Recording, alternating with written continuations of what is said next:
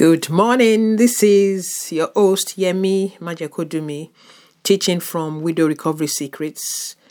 I hope you beautiful women are fine, staying safe, and staying well.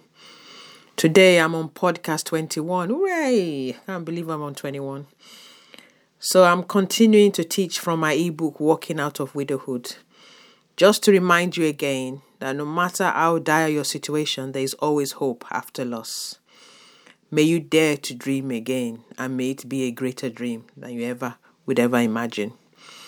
To contact me, go to www.walkingoutofwidowhood.net and download my free e note entitled Five Steps Widows Are Using to Find Their Way Through Loss.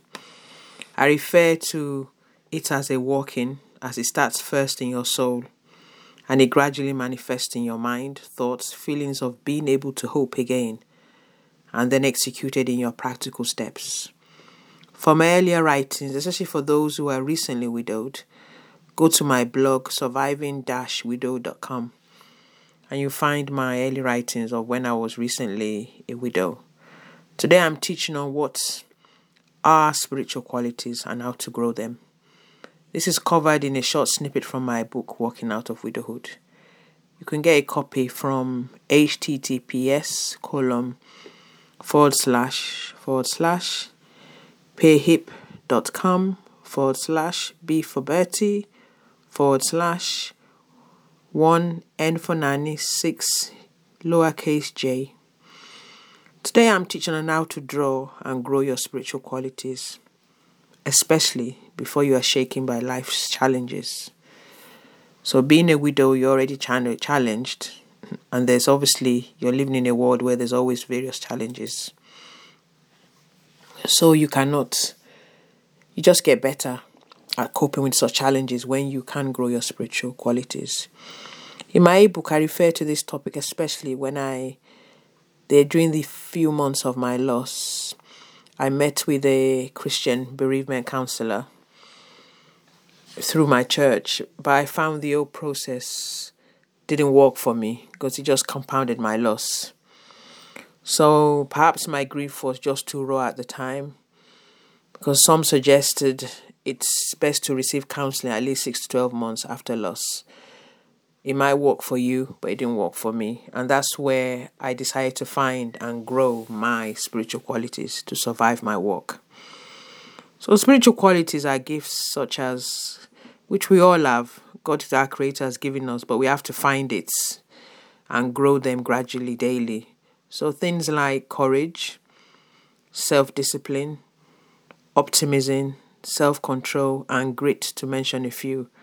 The more you practice these, the more you come become stronger and stronger at it. But it's an intention to do so that makes them get stronger. The act of these grow these qualities, the act of sorry, the act of growing these qualities sets you in good stead and grounding, especially when the challenges of life come. How you react to events in life, that is the highs and lows, should make you learn how to grow them. I'm focusing on the spiritual quality today, which is courage, and how you can grow this. In the context of being a widow, we're already vulnerable. So, as we know, this is sudden and negatively impacting. Yes, we grieve and feel sad, and perhaps become afraid because the journey now is singular, not a dual walk with your spouse. Yet, the way we decide to navigate our path of survival and growth will very much depend on applying and strengthening your spiritual qualities, and one especially will be courage. So, how do you own or grow your courage? I'm mentioning three, four today. Number one, investigate or explore more about the issue creating fear. So, as we know, fear is the opposite of courage. The less we know about something, the more we inflate our risk of it. Uncertainty breeds fear. Get as much information on the situation you're walking into. When I became widowed, I had to find, through research, other widows who had successfully walked the journey I was on. I read various books on women's experiences and survival strategies. I still do today. I still find it strengthening to read more about women and their experiences because our growth is continuous. Secondly, Think of yourself less, focus less on yourself. Do not overly think whatever your position is. I know it's not always easy, but one way to shift focus for you as a widow is perhaps to see your loss as a purpose or a mission to equip and empower others. When your successful track record is evident, and we get fulfillment from that. I found fulfillment in writing my journey, writing about my journey, and also mapping out a clearer vision on how to help widows on their journey from recovery to transformational growth. So, therefore, my podcasts and blogs and my writing. Number three, do something scary once a week, perhaps, or once every fortnight. Courage is well thought of as a muscle that needs regular training to be kept strong. You cannot expect never to exercise your bravery and then somehow be able to call upon it in an emergency. It has to be kept in shape through small choices for you to be able to employ it in the service of bigger ones. So it's like going to the gym. To get a fitter body, you have to do the exercise and get it in shape. Keep your courage strong by challenging yourself to do one small thing each week that requires a bit of fear and risk. Anything that makes you a little nervous, for example, talking to a stranger, negotiate the price of something just to see how far you can go. But it builds your your your confidence and courage.